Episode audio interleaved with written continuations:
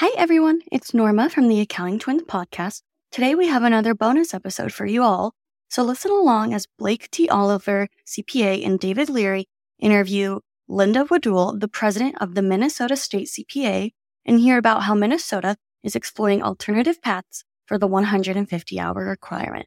We learned a lot from this episode of the Cloud Accounting Podcast, and we hope you do too. Happy listening!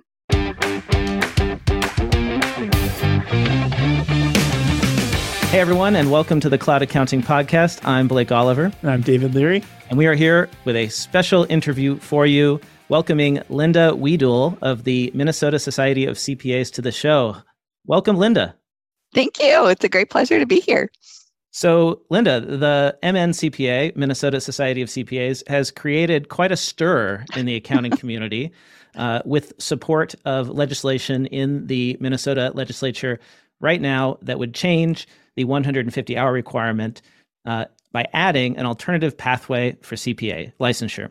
Instead of getting 150 semester hours of education, a future CPA could get 120, which could be done in 4 years, and then get 2 years of work experience. There's also another pathway that would allow for the 4 years of education plus a bunch of CPE instead of this fifth year of education or 30 semester hours. So, Linda, why make this change? Why did Minnesota take the leap on this? We know there's been a lot of, every now and then people come back and talk about this 150-hour rule. It's been around for a while. Like, what's the impetus for this? Mm-hmm. So what happened is that about 2 years ago, our board of directors for the Minnesota Society of CPAs started talking about this issue because we started hearing it more intensely from our members and more frequently about their concerns about it and how it's impacting their ability to recruit and having enough qualified staff to provide the services that they needed to. And then what really pushed it over the top is when we started to hear from clients, particularly in greater Minnesota, smaller towns and communities, school districts, cities, counties, and they were unable to find CPAs to do the required work, the required audits that needed to be done in order to get funding. So when you start having that increase of that concern, it really raised it with our board of directors. And like you said, it's been talked about for a long time, but now our environment had changed. And so it was time to really take a look at what we should do. So for 2 years, the board talked about it and they voted last November to go ahead and introduce legislation so that the conversation could move out behind boardroom doors and out into the greater community of the profession to talk about what are the right requirements at this time now for the CPA profession. So you're hearing from CPA firm owners, partners in the front lines that they cannot recruit enough CPAs. Correct. And it's not just CPAs. It's getting candidates coming into the door that are graduates with accounting degrees and then having a willingness to take that CPA exam. There is a lot of pressure on the profession, which you've talked about in your podcast, and we see it in the news as well. It started before the pandemic. It got amplified during the pandemic. And when systems start to have that kind of pressure, they look for ways to equalize. And we polled our members and asked them if they were starting to hire at 120 or were they requiring 150 in order to be hired. And more firms, 50% of the respondents said they were hiring at 120. And some of them were also recruiting from two-year community schools because they needed to get staff in the door in order to get the work done. But then we asked them, what is the likelihood that somebody at 120 credits is going to sit for the CPA exam? And again, a large percentage, 50 to 60%, said it is highly unlikely that they are going to sit for the exam because they have this additional requirement to take those additional 30 credits. But yet they have all this work experience that they are gaining. And can that not then be considered equivalent to having those additional college credits? Yeah, so what we're talking about when you look at the one of the pathways is just replacing that extra year of education with a year of work experience. Correct. And I think most firm owners would agree, most CPAs would agree that especially early in your career, an extra year of experience trumps a year of education. Mm-hmm. Yes. And that was the feedback that we got. In fact, when we gathered and decided what were going to be the alternatives, that feedback came from members. So it wasn't staff of the MNCPA sitting around the table and thinking about what the alternatives could be. It was bringing in members from some of the larger firms and asking them what would be equivalent. And that is a question I would ask for the AICPA and to NASBA. What is it in our environment that they would need to see change in order to make some more fundamental changes to the requirements? It's not clear to me what they would want to see changing in our environment to drive that. And then, is there nothing that cannot be equal to 30 additional college credits? And of course, we know that the cost and the time that go along with that can be a deterrent to people entering the profession when they see other careers that they can go into that are paying as much as becoming a CPA. So, Linda, just make sure I'm kind of hearing things correctly. You hit the point, the Minnesota CPA Society hit a point where first it was firms rumbling about this, and then clients started, you start hearing from small business owners and clients that couldn't get accountants, probably nonprofits, I imagine, probably even city and townships themselves, right? Mm-hmm. That couldn't get audits done, et cetera. And so if I heard you just correctly now, you're wondering, that was the breaking point for state of Minnesota. You're like, we have to do something. If I'm hearing you correctly, you're wondering what is going to be the breaking point for the AICPA to start going down the same journey you guys have started on. Mm-hmm. Did you, any guesses what the breaking point is? Like, no. If you have some insights, though, I would love to hear that. Well, let's talk about the AICPA and NASBA opposition to this legislation. Yeah. It seems to be mainly focused on this idea that going back to 120 or creating a 120 option would harm CPA mobility across state lines. Mm-hmm. So how do you address those concerns? Are those valid, or are they making this out to be more than it is?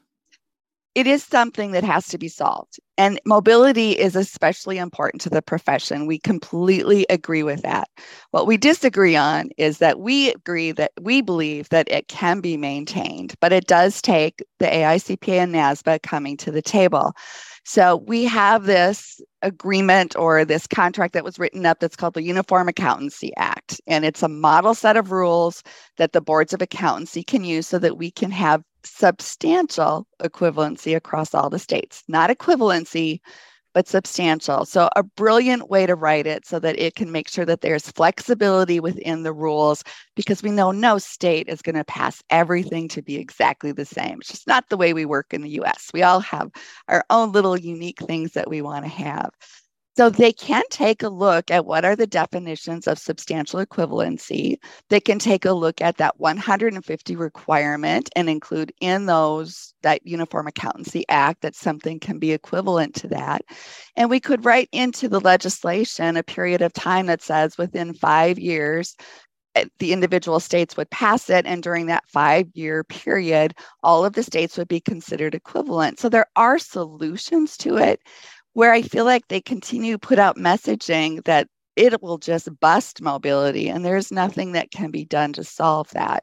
And there are multiple ways through either legislation or the UAA or working through individual states to maintain that mobility. Yeah, I wonder how much of it is really about the mobility and how much is about simply not wanting to, quote, lower the bar to become a CPA. And that is what I hear when I talk to folks who are opposed to it. The main argument is actually, when you boil it down, is, well, we don't want to lower the bar to become a CPA. We want to still have high education requirements. It would harm the public perception of CPAs if we did this. So how do you respond to that argument that this would lower the bar? So first, I don't say lowering the bar. I think when you add on additional experience requirements, we are looking at broadening the pathway so that more people will look at the profession, which is incredibly valuable. It's so rich in choices that people can choose from. And we also know that this is not the golden bullet, right? That's going to solve the problem. There are multiple things the profession needs to do in order to draw people into becoming a CPA. But for those that do enter the profession, the number one thing we hear is how flexible it has been for them within their careers, whether they're working in public accounting and like working with multiple clients, or going into business and industry and really learning in depth how a specific industry and a specific company works. So we are broadening the pathway to allow more people to come into the profession. It's not lowering the bar when we are considering that you need to have appropriate experience to make up for that additional credits. So there was an article in Accounting Today by Gary Bollinger. Yeah. The headline was, and I think he was the former president of the Illinois CPA Society. Indiana. Oh, Indiana. Got it. Yeah. Apologies to those in Illinois and Indiana for my error. The 150-hour rule is not the problem. That's the headline of the article there. And he says, I want to read this bit to you so you can respond to it. He says, every time the accounting profession feels a squeeze for human resources, the knee-jerk reaction is blame the 150-hour educational requirement. While the 150-hour requirement may be a factor, it is only one of many factors that contribute to pipeline concerns. But to conclude that the education requirement is the only reason, or even the primary reason, is a bit shallow. Mm-hmm. So, you know, what about that, right? It's and I think we agree, right, that there are many other issues that we need to focus on. So, I mean, do you believe that the 150-hour rule, like offering a 120-hour pathway, is the solution to all our problems? No. And the problem is that we don't have enough CPAs. And there are multiple issues that are surrounding that, the 150 being just one element of that. When we look at recruiting and diversity, equitable, and DE&I, I'll just shorten it to that. Yes. That this is also an area that impacts that. And there was a fabulous interview that the president of NABA did with Barry Melanson from AICPA, making a case for how this increases a barrier to the profession for certain groups of people who we need to have entering the profession. And if we look back at when the 150-hour was implemented, there were so many people that were in the workforce. This was when all of the baby boomers were now entering the workforce. So we were looking for ways to how do we filter out and reduce the number of people when you're trying to bring them into the profession. So it was a completely different time period when it was implemented. And it's, to me, it's not a valuable exercise to look back and compare it. What's valuable is looking at where we are now and how do we move forward and make sure that we have the economic stability that our communities need and what CPAs bring to them. The logical thinking, the critical thinking, the advice in order to make really good decisions, because there is no community that thrives if they do not have financial stability. And that's the problem that we have to focus on. The 150-hour is just one part of that solution. So we are streaming live on YouTube, and we have a question from a student. Khalid says, hi, Linda, student here. Do you feel that firms are compensating new hires enough? Students see this as a major issue, considering that there are other careers with less red tape and more money. Thanks. Mm-hmm. And we have seen increases in starting salaries, especially in the larger metropolitan urban areas.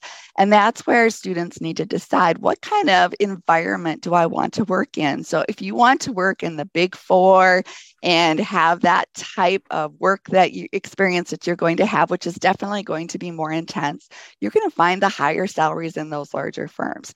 If you want to work in a firm that might be more focused on the work-life balance and the building of the culture that supports that, a smaller firm might be a place for you. And there is going to be a differences in salaries for that. I do think the profession has been making improvements in those starting salaries, at least from the firms that I've individually met with and talked about. So it's searching and having the right kinds of questions as a student to ask, what kind of environment do you want to work in that's going to make you happy? And I think that's a good question to ask too, when you're thinking about, do I need a master's of accountancy? And I feel like in this whole debate, the 150 and the masters get all mixed up together. And not everybody needs the masters of accountancy, right? I didn't need it for the kind of work that I wanted to do. And I was just fine passing the CPA exam. And that's how I ended up just getting a bunch of random credits from community colleges to save money. Mm-hmm. I thank you for bringing that up, because that is one of my pet peeves when people start talking about 150 hours and that you have to take a master's. You do not have to have a master's in order to meet that requirement. And there are so many choices, and I am all for learning. So I love myself learning, whether it's doing it independently or sitting in a classroom and learning for others. In the profession, you do not want to enter accounting if you are not a continuous learner, because it is always changing and evolving. And that is part of what makes it a very exciting profession to be in. But yes, students should not feel that they have to follow that route. And I would also say that what I hear from a lot of employers and even from students, that when you work for a couple of years and then go back and get your master's, it is that much more valuable to you because you're asking better questions and you're a better critical thinker. So I want to kind of rewind a second to the letter, right? Like you guys introduced the legislation, and the AICPA kind of sent out that fear-based letter a little bit, and then you had a response. And one of the sentences that really stuck with me in that was that you said, we've been trying for years to have discussions about this, and we had no choice but to introduce legislation to get the discussion to happen. Now, obviously, this is Minnesota's point of view, right? And it's your point of view. Do you see other states that are like right behind you on this? Are you getting emails and, you know, messages like, way to go, we support you, from other state societies, or are you off on an island? Like what's the overall vibe to your argument on this, is that you had to bring it to get the conversation to happen, you had to take it to being a legal matter? Sure. I have a lot of support from state societies. So all of the presidents of the different state societies, we meet on a regular basis. We have conversations and talk about what's happening in the profession. And we collaborate with the AICPA as well. There's some things that we agree on and work well together, and others that we disagree on. Yeah. Every state is going to be in a little bit of a different place. Some of them, and it also depends on your board of accountancy, right? Because you're working with your board of accountancy that's actually the regulator and deciding what the rules are. So for some states, they are in the same conversations with their board. We just happen to be a little bit further ahead in our conversations because we had started 2 years ago.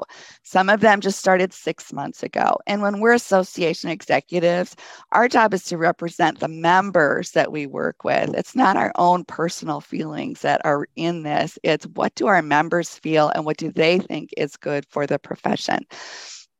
All of my emails so far, with the exception of a caution on mobility, are extremely supportive of broadening the pathway.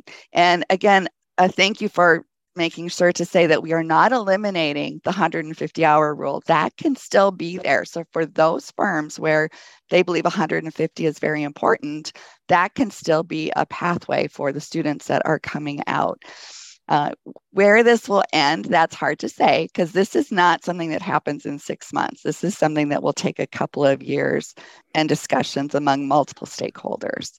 So it sounds like you're moving forward. You have not been dissuaded by those warnings about mobility, pushing the legislation through. Like, what's next?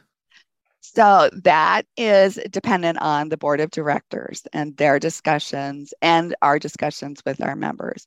Right now, our members have not backed down from wanting to continue to pursue having alternative pathways. And that's even with getting those letters that, you know, have that fear element of it, because we know that we can have discussions and that there are ways to move forward. And we do need our members to be very vocal. And it's not just members of Minnesota, it's CPAs in all states that are communicating with the AICPA and NASBA and letting them know that it is time for change. There's many times in our nation's history, right, where we have the pendulum swings, you know, maybe we went a little too far and we're just trying to pull it back a little bit. I do not see this as a drastic change to the requirements to become a CPA. Yeah, I like to think of it, or at least my thinking on this has shifted recently to it's not lowering the bar, it's changing it. It is making it more flexible and swapping a year of education with a year of experience. Yes. In most cases, that's what people will do. They'll do the bachelor's degree in accounting and get 2 years of work experience. Mm-hmm. And I like that because it really helps the firms, because now all those students who didn't really want to get the master's but felt like they had to are now going to go work for these firms. And so mm-hmm. it creates a direct, you know, almost immediate benefit in the following years. Right. And there's this, I believe there's a pool of 120 graduates that are working in firms that could have this initial surge. Maybe that's too strong of a word, but that would be coming into the profession, at least taking the CPA exam, right, that are working at accounting firms. And I'd be curious to see if you have heard that there are a lot of new hires or hires at the 120 credits, and what you're hearing just from the audiences that tune in here. Well, I'll tell you this, just based on my personal experience, I'm passionate about this as a career changer. I was a music major who got a bachelor's degree at Northwestern University, which is a great school, but it was in music, not in accounting. And so for me to go back and become a CPA was pretty arduous because I had to get more credits and then I had to go through the whole accounting education. I basically had to take the major, mm-hmm. essentially. And I was able to do that with credits at community colleges and at UCLA extension. So I didn't necessarily have to go back and spend a whole year on a master's. I was able to work at the same time. So it was doable. But here's what I saw is in my opening class, right? The people who started with me on this journey to get the accounting certificate at UCLA, mm-hmm. the drop-off was precipitous. We started with, 100 people, and by the end there might've been 10 or 20, right? Oh. And that's, I suspect a lot because, not only do they have to work because most of these folks don't have the resources, to pay to not work. They also, the requirements are pretty significant already, mm-hmm. right? And then many didn't have the fifth year. Like to get 30 semester hours is no joke. No.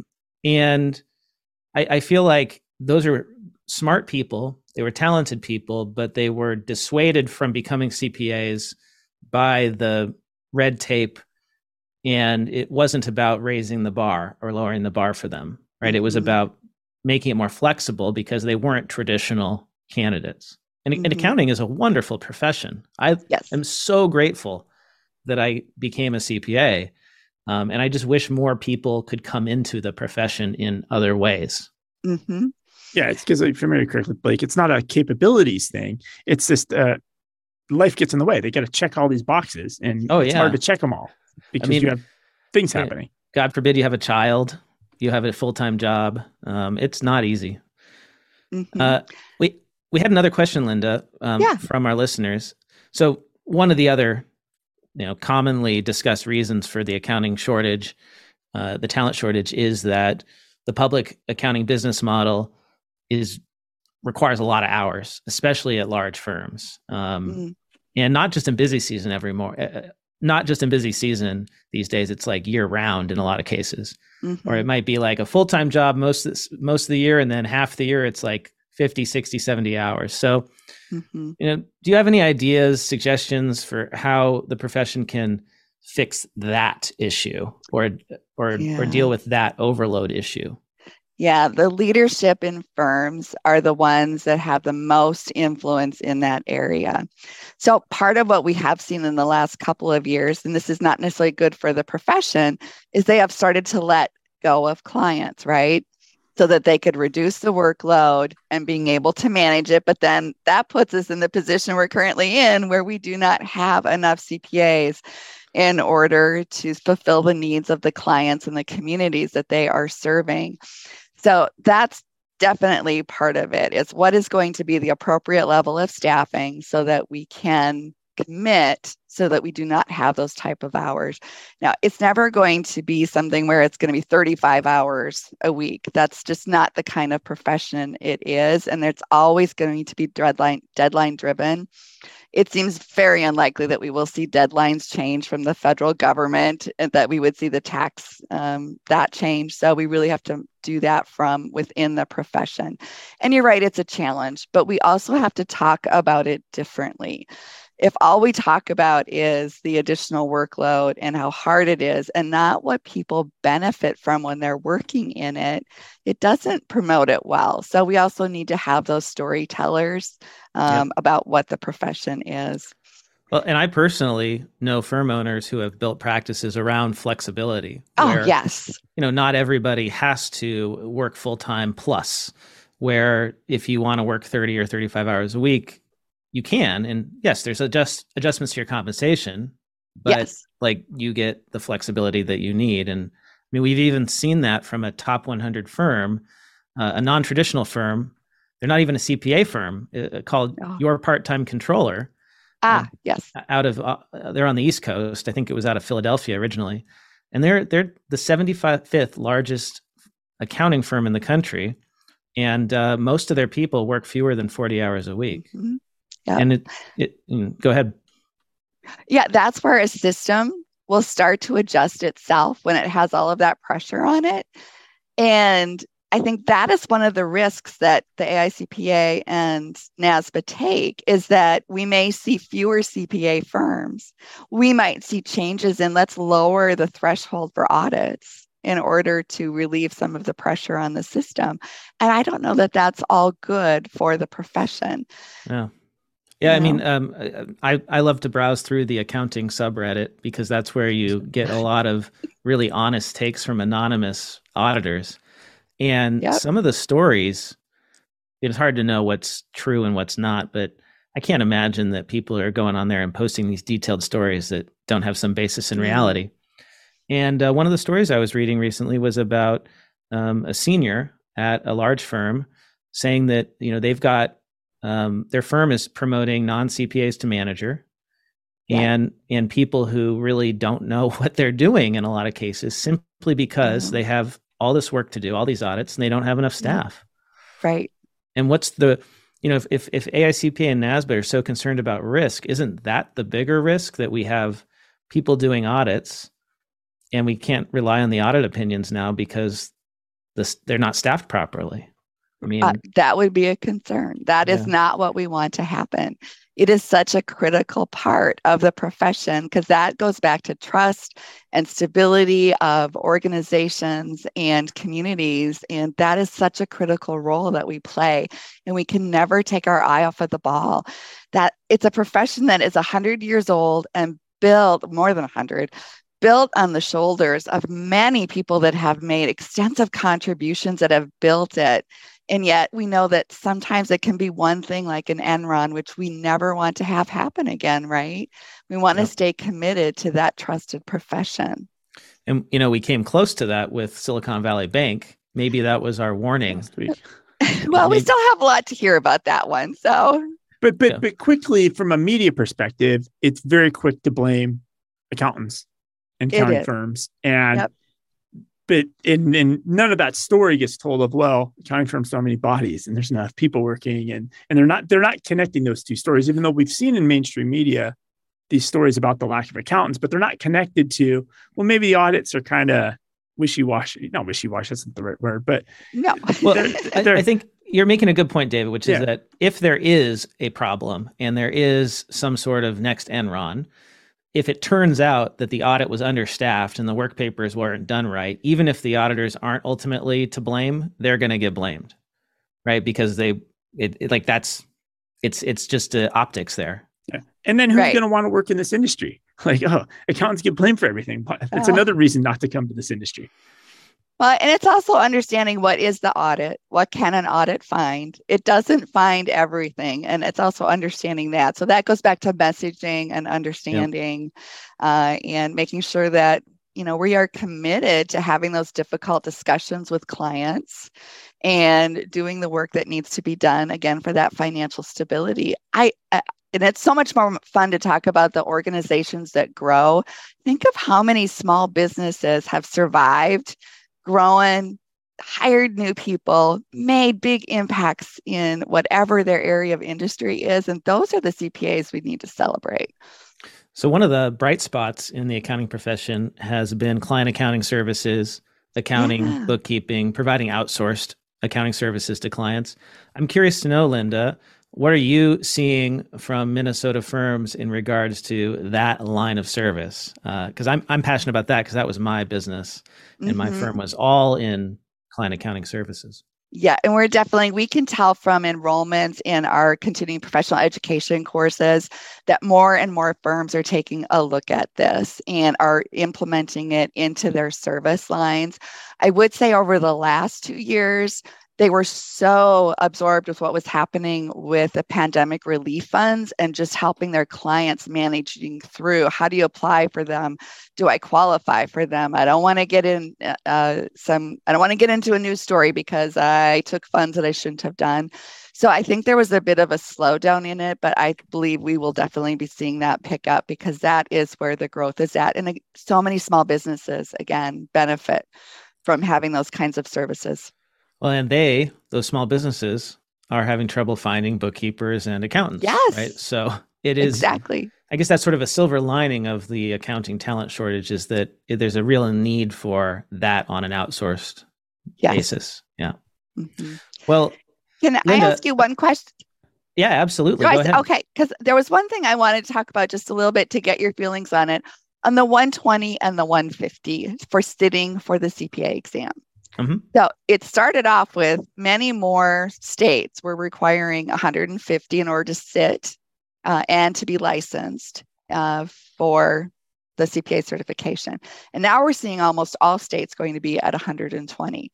And I think that is another thing that somewhat drives people to thinking about if I can sit and pass the exam at 120.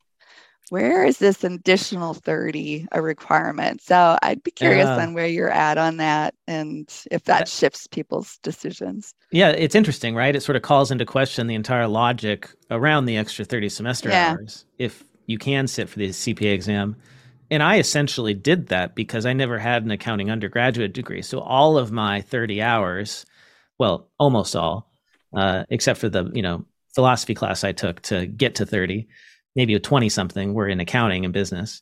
And I was able to pass the CPA exam with, first try, all four parts, right? I didn't need the advanced courses and the master's. And my understanding is that the master's often doesn't cover topics that are even tested on the exam. Oh, right? Right. I mean... And if the extra 30 hours were so great, and then there wouldn't be this huge multi-billion-dollar business selling review courses. Right? Like if the education system was working, people wouldn't have to. There wouldn't be this massive money in the. Well, what I really don't understand is that they're apparently, this is another argument in favor of the 150, is that it increases the CPA exam pass rate, but that there's still a significant percentage of people who get a master's of accountancy that still don't pass the exams. And that to me is kind of shocking, right? Like it doesn't work that way with law school or medical school. The vast majority of people who go to law school pass the bar, right? Right. But it's not like, 50, 60% don't. And the same thing with medical school. If you've invested all that time, usually by the time you've gotten through medical school, you can pass the exams. Mm-hmm. So that's a really interesting point, Linda. Like I hadn't thought of it that way, that changing the exam requirement is what's causing people to question the overall requirement. I think it's part of it. Yeah. Because I've passed, and we have had multiple reports from candidates passing it at 120, and now they're just trying to find the cheapest and most expedient way to take those additional credits. And not everybody needs 30 credits. Some people need 20, some people need 15. But it just calls that into question when I'm able to pass it. I feel like one way to think about it, let me run this by you both, is the CPA exam tests for, it's a three-legged stool, right? We have the education, the exam, and the experience. That's what Ken Bishop of NASBA told me. And I think that's a great a great way to think of it, three-legged stool. You can't take away any of them, get rid of them, because the stool will fall over. Yep. Okay, so we got to have these three, but what is the purpose of them? And I feel like the purpose of the exam and the purpose of the education have been sort of mixed together to test knowledge. But really what the exam does, and the way I think of it, is that it tests the specific accounting knowledge. Did you learn everything you need to know from your accounting classes to be a CPA? The education requirement is really, it should be more about just general qualifications to be a professional. And it used to be just a bachelor's degree. And I feel like that's enough to, establish you as a, having a good general education. And then, and of course, you have the experience requirement. I feel like the exam and the education have become kind of conflated and mixed up. Well, and what I sometimes hear from the leaders of the profession is that that was a way to elevate accounting to be a profession. I'm not sure that I agree with that. I think everybody that I work with that is a member of the MNCPA believes that they were a profession, they were a professional when they got their CPA certificate, not because they had 150 credits. And some of them actually take a little offense to that statement that it wasn't. It's changed over time for sure, because we've added technology, we have new rules, we have new requirements. And just like any profession, it evolves and changes over time. But I believe everybody who is a CPA believes that they were a professional when they got that CPA certificate. Yeah. And the branding, right? Like the consumer, they don't care. They see the CPA and they assume you passed the test. They don't, did you get a degree? Did you not get a degree? Did you do 120 hours, 150 hours? They don't even ask those questions. No, they just, they see the letters, and that's, which is great. It means the brand is very strong. Yes. But they let that be the brand. Let that be the test. Let that be the ultimate bar. You're not lowering the bar. It's not saying, make it the test easier, right? That's the bar. Mm-hmm. Yeah, that's the great equalizer, right? Across all of the states, everybody takes the CPA exam. We have little differences in the rules between all of them. We have four legs on our stool because we also have an ethics requirement. You have to take an ethics test in order to become a CPA. Well, Linda, I want to let you have the last word. Is there anything you'd like to add to this discussion? Anything that we missed in our interview today? Well, I appreciate that you were willing to let me come on and talk about what we're doing in Minnesota, because I am also passionate about the profession, and I want to see that economic stability that it brings to our organizations. And if there are students listening, it is an incredibly valuable career, and you should continue to pursue it. And if you want help, give us a call in Minnesota, because we will help give you some information that's going to encourage you to become a CPA. We have great schools here too, by the way. Fantastic. Thank you so much for everything you do, Linda. And it sounds like David has one more thing. I just want to plug. So MinnesotaCPA.MNCPA.org, they have a website called Broadening Pathways to the CPA Credential. And it is the ultimate website of all the information related. So it has the studies, the published studies, it has news articles, it has other podcasts. It is the one-stop shop. If you want to expand your knowledge on this, first listen to the Cloud Accounting Podcast, obviously, and then go to this website and you can learn more. The one thing that's interesting in here, Linda, I was just looking at the website. You surveyed your members and you saw responses or the percentages. It'd be really interesting to have truly, like when one of those Netflix TV shows gets canceled and people make these online portals and everybody goes in and signs their name. Oh, right. Yeah. To have a portion of this site where it's each member, they really voice and they put their name out there, and you have 10,000, 20,000 names, and maybe make it so anybody, any CPAs anywhere can sign the petition. Yeah. Great. Great idea. Thank you. Linda, thanks so much for your time. Thanks everyone who joined us and who's listening on the podcast. Listen and subscribe to us on YouTube. You can get notified of future live streams, interviews with industry leaders such as Linda. Great to see you, Linda. Thank you again. Yeah, thank you. Thanks, Linda.